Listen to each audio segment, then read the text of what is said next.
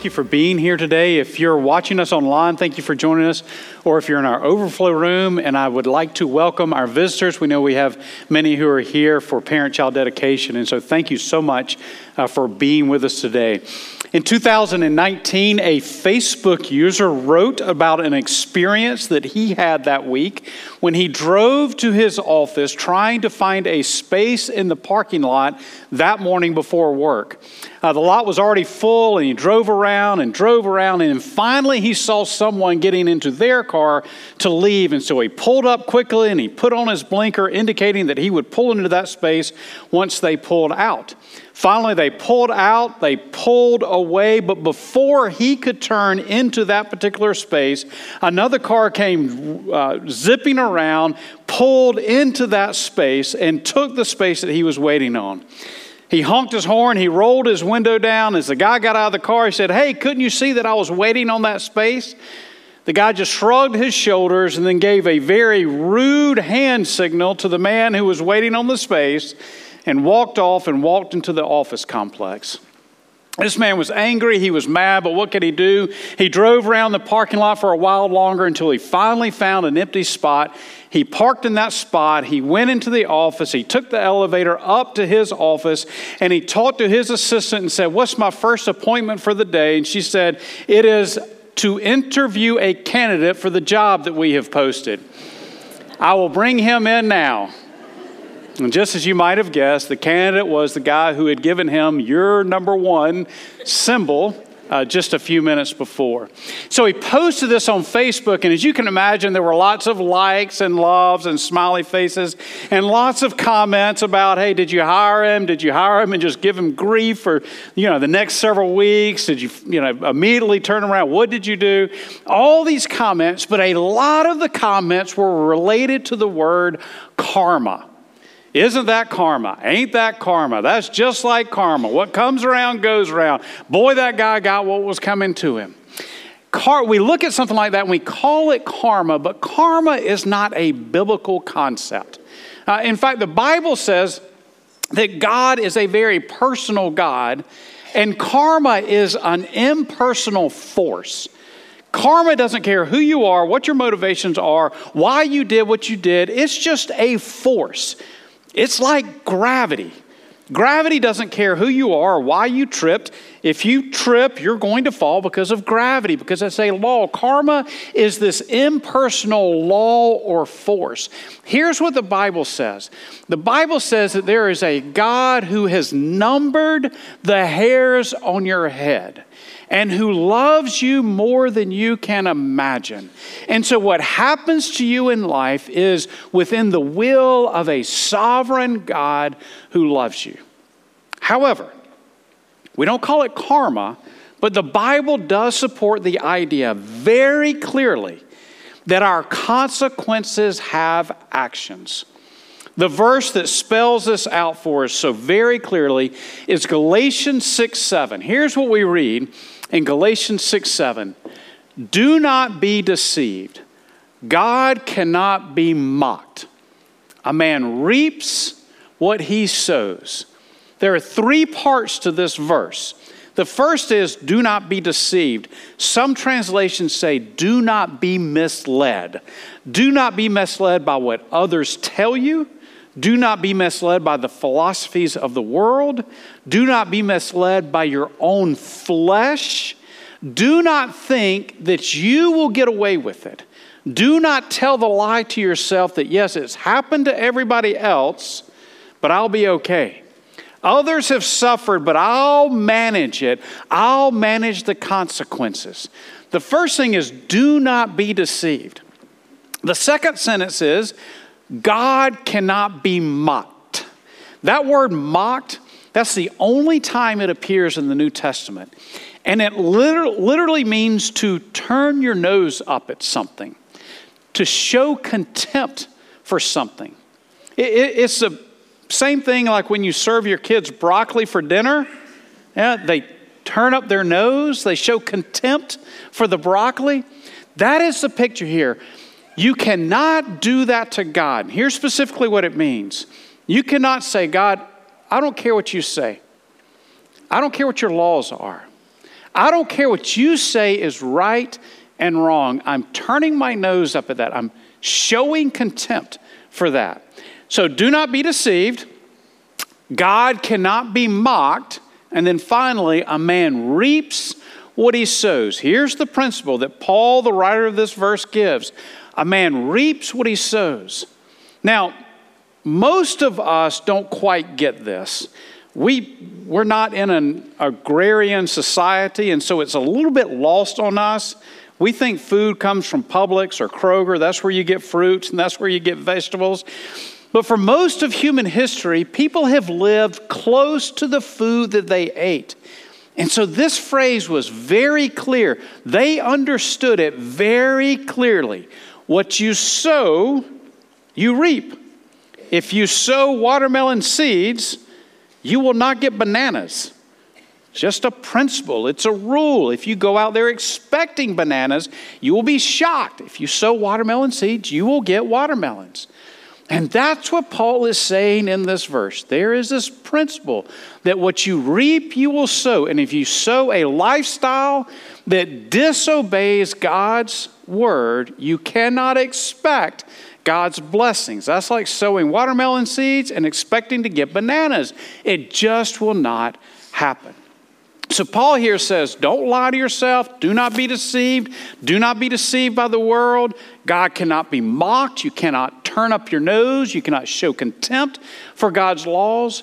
What you, what you sow in life, that you will reap. Now, that sounds a lot like karma. Now, what you put out there in the world, you will get back. But here's the difference God is a very personal God who has numbered the hairs on your head, who loves you incredibly so. And so, yes, what you reap, you will sow. Uh, what you sow, you will reap. But God, who loves you, does it out of discipline like a loving father. Like a father who looks at his son and says, I do not want you going down that path. I, you have disobeyed my laws and you're headed down the wrong path. And so, what does a good, loving father do?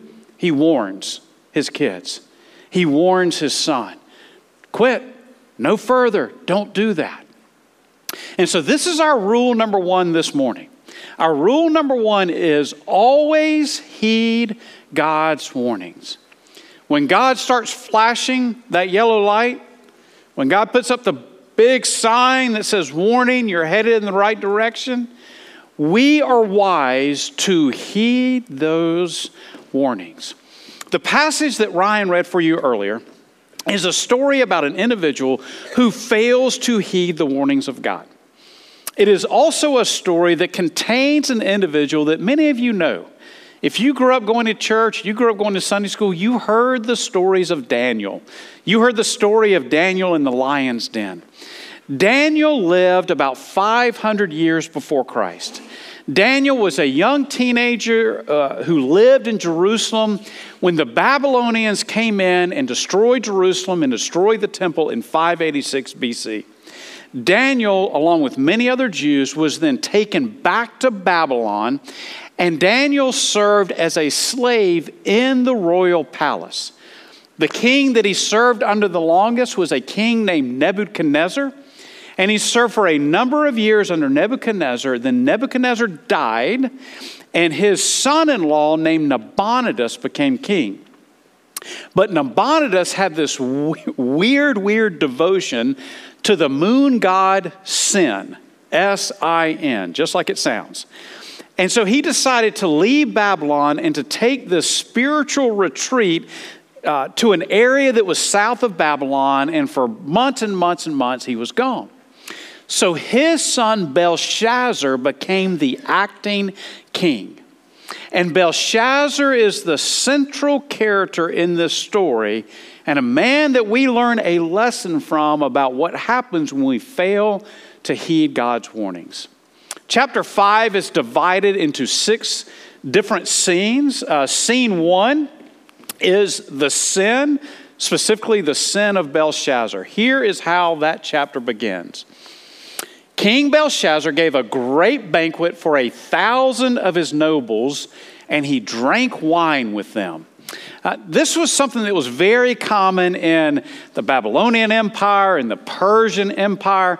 These kings would throw these massive parties um, that would go on for days and days and days. The most famous of these was King Xerxes of the Persians. If you've ever seen the movie 300 about the 300 Spartans who defend their land against the invading Persian army, King Xerxes threw the most famous of these. It was a party that lasted for 180 days. 180 days is no longer a party, that's called a lifestyle, if it goes that long. These parties were famous, and so Belshazzar throwing a party was not unusual at all. What was unusual was the fact that Babylon was being invaded by the Medes and the Persians. Uh, they were inside the city walls, but just outside those city walls, these armies were marching towards Babylon, and Belshazzar decides to throw a party. Why in the world would he do that? Well, a couple of reasons. One, he was not the real king. He was the acting king, and so he needed, needed to solidify support from all of these nobles behind him as king to be able to fight against the Medes and the Persians. The other issue was they had these invading armies, and he needed them to commit their forces to him to be able to fight against, uh, to fight against these armies that were coming against Babylon. That still begs the question you have armies marching against your city. Why do you throw a big party for a thousand nobles and all sit around and get drunk? Like, why do you do that when there is this battle right outside your door? It is because they believed the city of Babylon was impregnable, much like the Titanic was unsinkable. They believed there was no way any enemy could get through their city walls. The walls of Babylon were 40 feet high and 25 feet thick. They could actually ride chariots on top of the walls all around the city. Babylon was about 15 acres. Uh, most importantly, the Euphrates River ran through the city of Babylon, which gave the people a water supply, and that water running through the city also ran around the walls and created a 30 foot moat around the walls of Babylon. They believed that with the moat, with these thick, high walls, that there was no way that any enemy could get through their walls and they could throw a party while the enemy was just outside of the walls of Babylon. Okay, so here's where things get interesting. Verse 2. While Belshazzar was drinking his wine, he gave orders to bring in the gold and silver goblets that Nebuchadnezzar, his father, had taken from the temple in Jerusalem. In other words, these were sacred items. These were religious articles that were used by the Jews in their worship of God when Nebuchadnezzar invaded and destroyed Jerusalem and the temple in 586 BC so that the king and his nobles, his wives, and his concubines might drink from them. So they brought in the gold goblets that had been taken from the temple of God in Jerusalem, and the king and his nobles, his wives, and concubines drank from them. As they drank the wine, they praised the gods of gold and silver, of bronze, iron, wood, and stone. So it's at this point in the story that King Belshazzar gets what is just the most harebrained idea. And, why he does this, we don't know. It could have been that he had one too many glasses of wine at this point. It could have been he was just trying to show off at the party, you know, trying to impress his peers or the nobles that were around. Most likely, the, the issue that drove him to do this was the fact that he was tired of hearing how great Nebuchadnezzar was. Nebuchadnezzar was his grandfather, and Nebuchadnezzar was the king who ruled over Babylon for the longest and during the heyday of Babylon. And he heard over and over again, perhaps even at this party, remember how great we were under Nebuchadnezzar? Remember how powerful Babylon was under Nebuchadnezzar? Remember how we invaded all these other cities? Remember how we were the powerful force around under the great Nebuchadnezzar? And after hearing this over and over and over, Belshazzar says, That's it. I'm tired of hearing about Nebuchadnezzar. And so he asked a slave about the articles that had been taken from the temple in Jerusalem. And the slave says, Oh, yeah, we've got them. These gold goblets, they're back there, but no one has ever touched these gold goblets. They are sacred. No one wants to upset the God of the Jews, so they've just been left back there. Belshazzar says, Even the great Nebuchadnezzar was too scared to use these goblets. Yeah, even Nebuchadnezzar would not touch the goblets. Then have those goblets brought in. We are going to drink to the gods of gold and silver and bronze and iron and stone. We're going to drink to our gods out of the goblets that were used by the Jews in their temple. And so they bring the goblets in, they pour wine in all of the goblets, and they raise their glasses up to their gods. And then here is where the story really takes an interesting turn. Scene two is the warning. Verse 5 Suddenly, the fingers of a human hand appeared and wrote on the plaster of the wall near the lampstand in the royal palace. The king watched the hand as it wrote. His face turned pale, and he was so frightened that his legs became weak and his knees were knocking. So they pour the wine into the goblets. They all raise their glasses to toast their gods. And then, just as they bring the goblets to their lips, all of a sudden, Belshazzar looks and he looks at the faces of all of their guests, all of his guests, and he sees that they have dropped their goblets and their jaws have dropped as well. He turns and he looks, and on the wall beside him is a disembodied hand writing on the wall. At first, he thinks maybe he is so drunk that he is seeing things, that he is having some kind of, some kind of hallucination. But then he thinks, wait a second, what are the chances that I'm having the exact same hallucination that all my guests at the party are having at the same time? And at that moment, what he, he realizes that what he sees is real. The Bible says that his face turns pale, that the blood drains out of his face, and that his knees become, his legs become so weak that his knees begin to knock together. I don't know what the record is for someone going from drunk to sober would be, but this would have to be the fastest.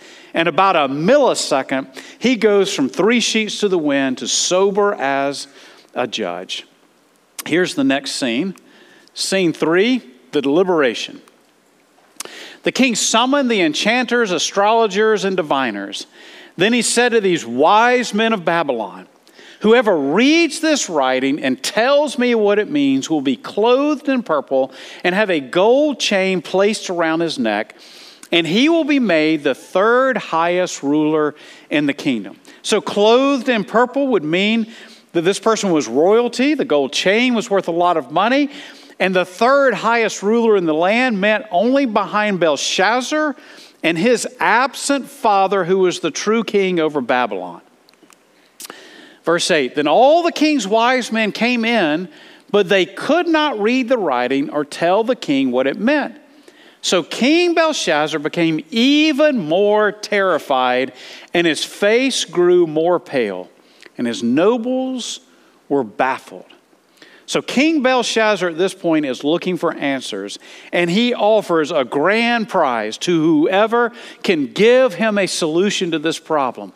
Tell me what those words are. Tell me what was written on the wall. Tell me what it means. But they're all confused. They're all baffled. The wisest men in Babylon come in and they cannot explain it. All these men come in and none of them can give a solution. And the text here says that Belshazzar became even more worried, even more pale, even more terrified. We didn't read this part of it, but eventually word gets to the queen mother, Belshazzar's mom. Word gets to her about what is happening. And specifically, the word that gets to her is this Belshazzar is afraid. Belshazzar looks weak in front of these nobles.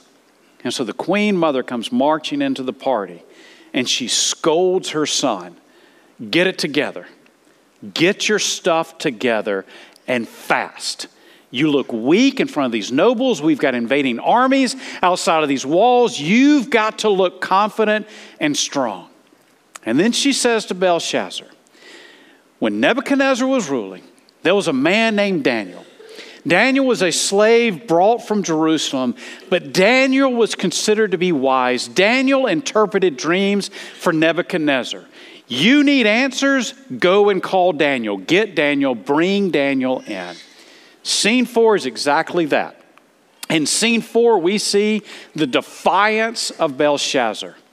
Here's what we read So Daniel was brought before the king, and the king said to him, Are you Daniel, one of the exiles, or one of the slaves my father brought?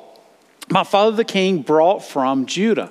Here's what's important to note this would be the point that you think that Belshazzar would have a whole lot of humility.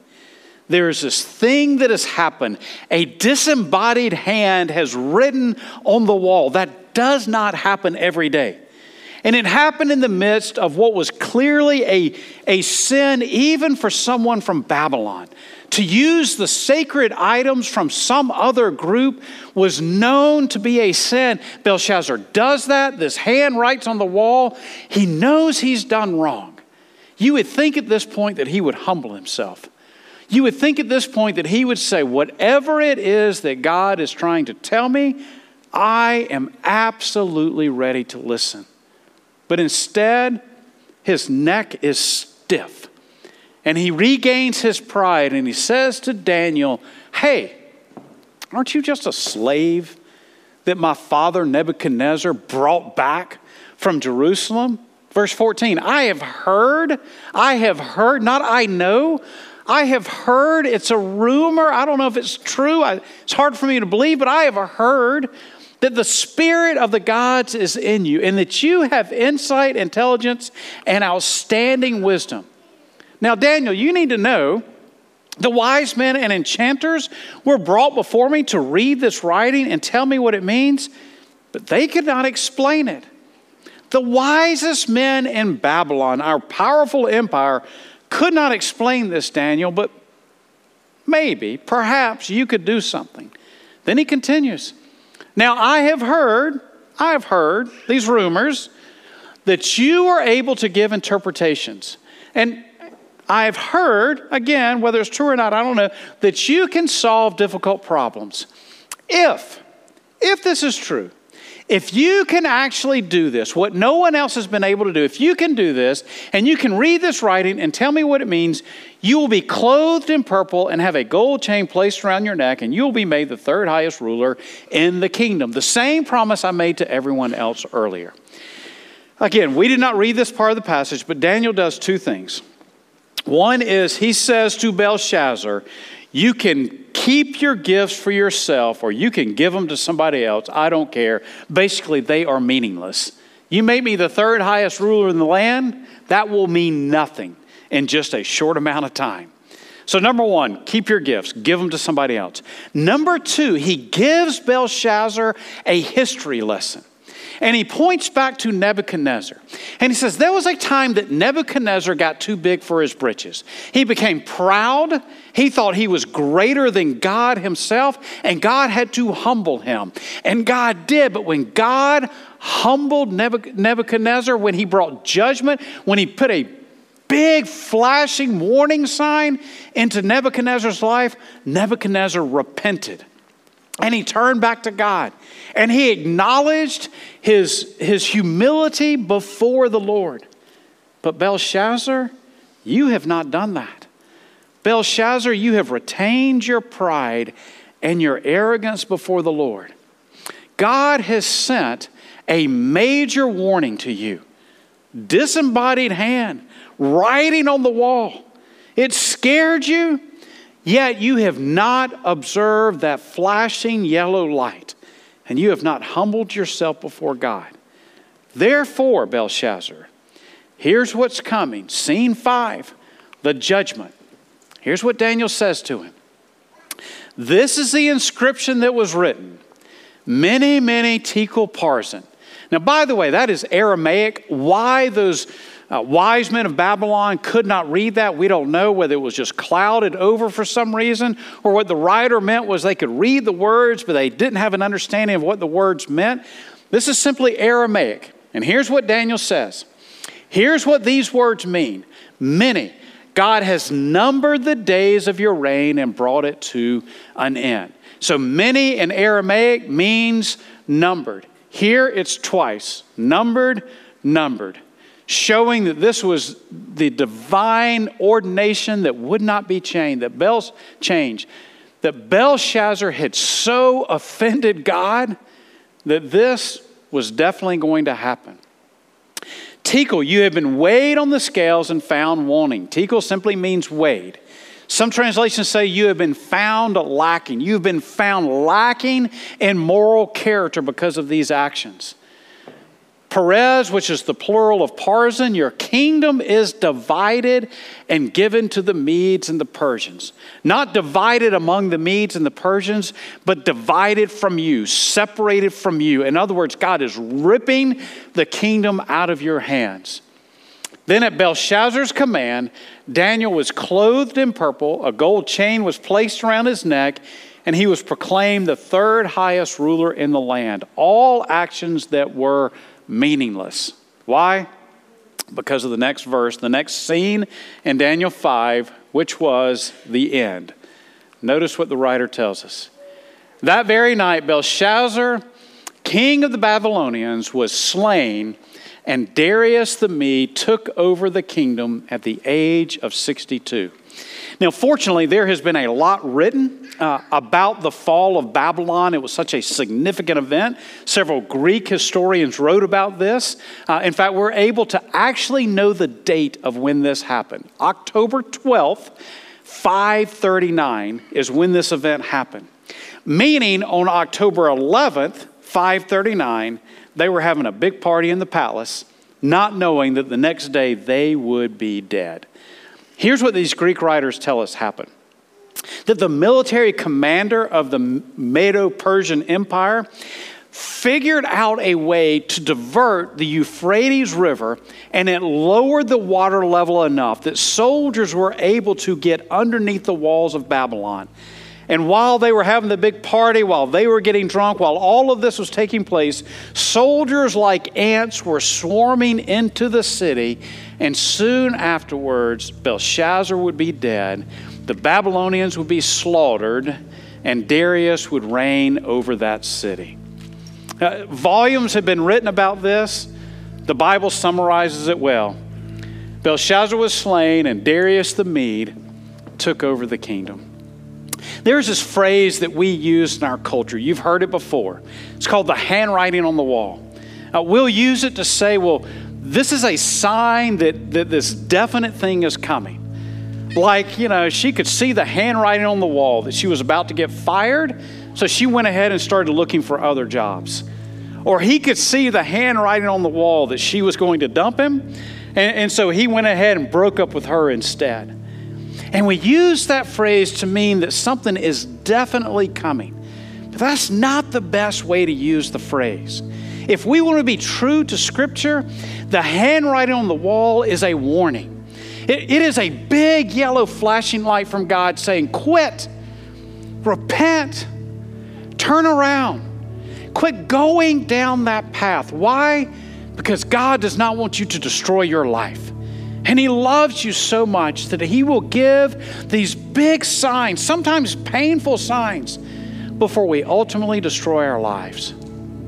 I was at a conference this past week, and one of the pastors at the conference was talking about his church and some problems that he had in his church years ago. And he said there was this one man in the church who just had it as his mission to destroy the church said he would come to business meetings, he would cause problems, he sowed dissension amongst the church all the time, told lies about the pastor and about other leaders in the church. Said it was so bad that he would actually call the local news media and he would say to the news media, You need to come to the business meeting at so and so church tonight. There's going to be a lot of drama there. And then he would come to the meeting and he would create the drama, just trying to get uh, bad press for the church. And people came and they warned him and they warned him and they said, You've got to quit and you've got to stop this. And so finally, someone asked, What did you do? Did you enact church discipline? Did you kick him out of the church? The pastor said, I didn't have to. He died. God took his life and removed him from that situation. There are times that God, who loves us, who is so gracious, who does not want us to destroy our lives, will put up these warning signs and will flash these bright yellow lights at us to keep us from going down the dangerous path of sin and reaping the results of sowing that kind of lifestyle. When God does that, the wisest thing we can do is to heed those warnings.